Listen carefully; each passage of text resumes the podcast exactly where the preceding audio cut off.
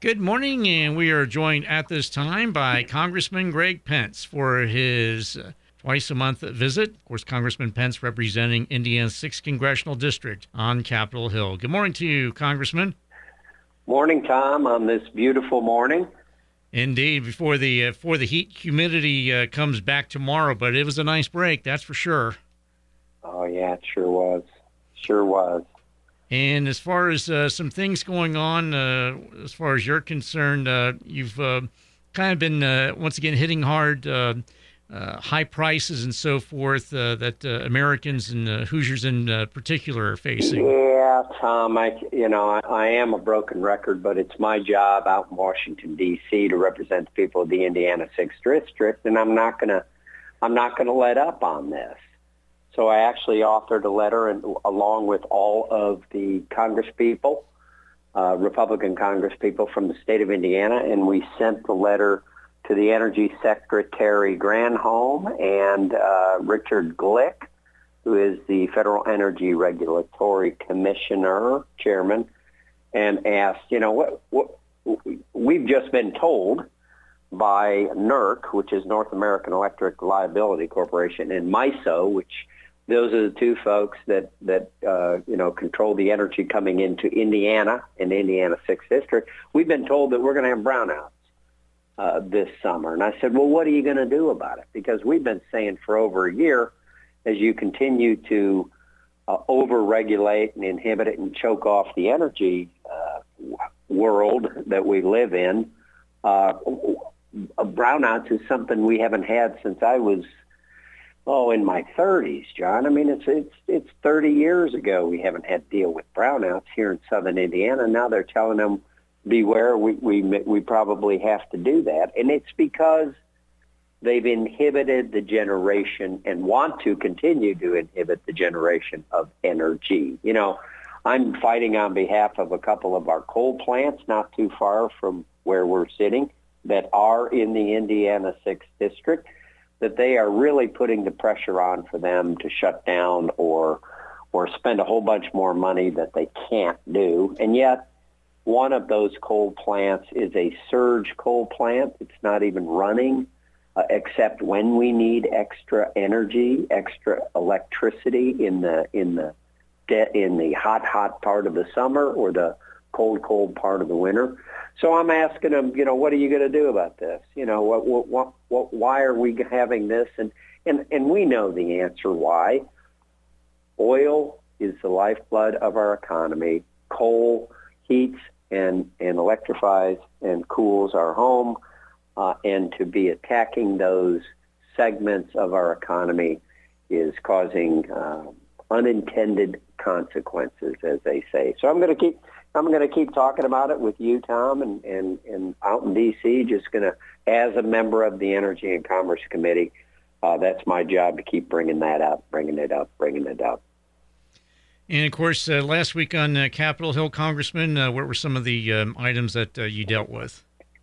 Well, last week we had uh, a number of bills, a lot of them okay. You know, I, I, I kind of got some things done. Uh, one one of them was a lower food and fuel price. You know, I'm a big uh, proponent of ethanol, as as we all should be in, in the ag community that we live in. The president authorized uh, increase to 15% in gasoline for ethanol, but this bill was going to mandate it permanently. I, don't have a big problem with that, but also in the bill, they were going to create at the USDA an Office of Special Investigation for competition in the ag industry. In other words, they were going to hire and, and uh, stand up price control people to come into uh, farms, uh, meat and poultry packers and, you know, all across the country to what they kind of have done to the to the oil industry and said, you know, the problem with the reason we have inflation is because you folks are charging too much money. And and and you know, call up a farmer, ask them if they're if they're price gouging. Call up a meat packer, ask them if they're price gouging.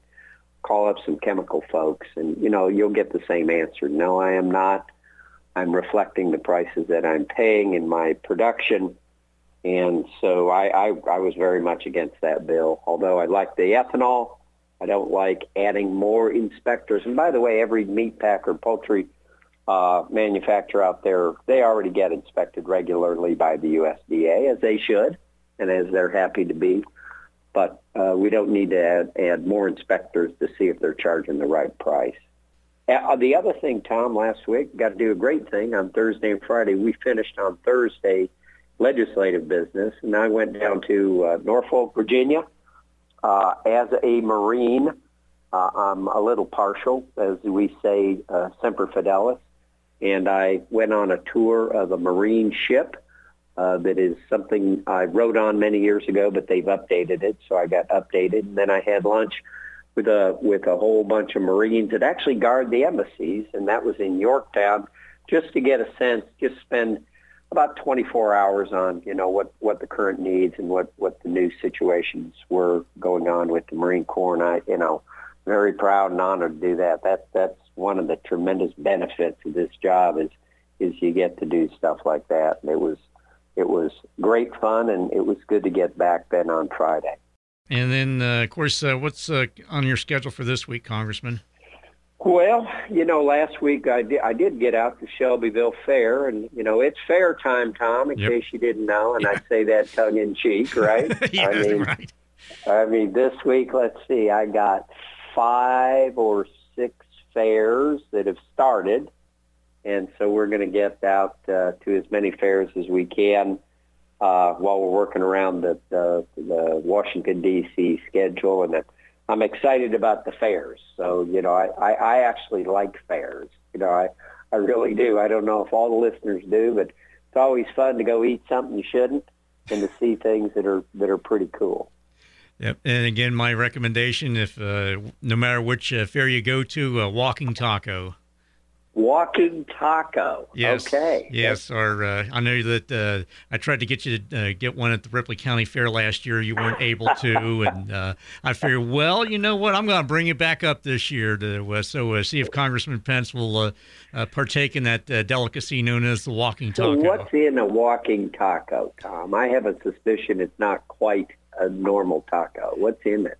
It's usually uh, I mean, they're they're they're prepared different ways, but uh, in some forms, they're uh, you have a, a bag of, uh, for example, Fritos, but then you put the uh, the the ground beef and then the lettuce and um, uh, tomatoes and the um, put the sour cream on, on top, and then and then you just eat it and eat it from there.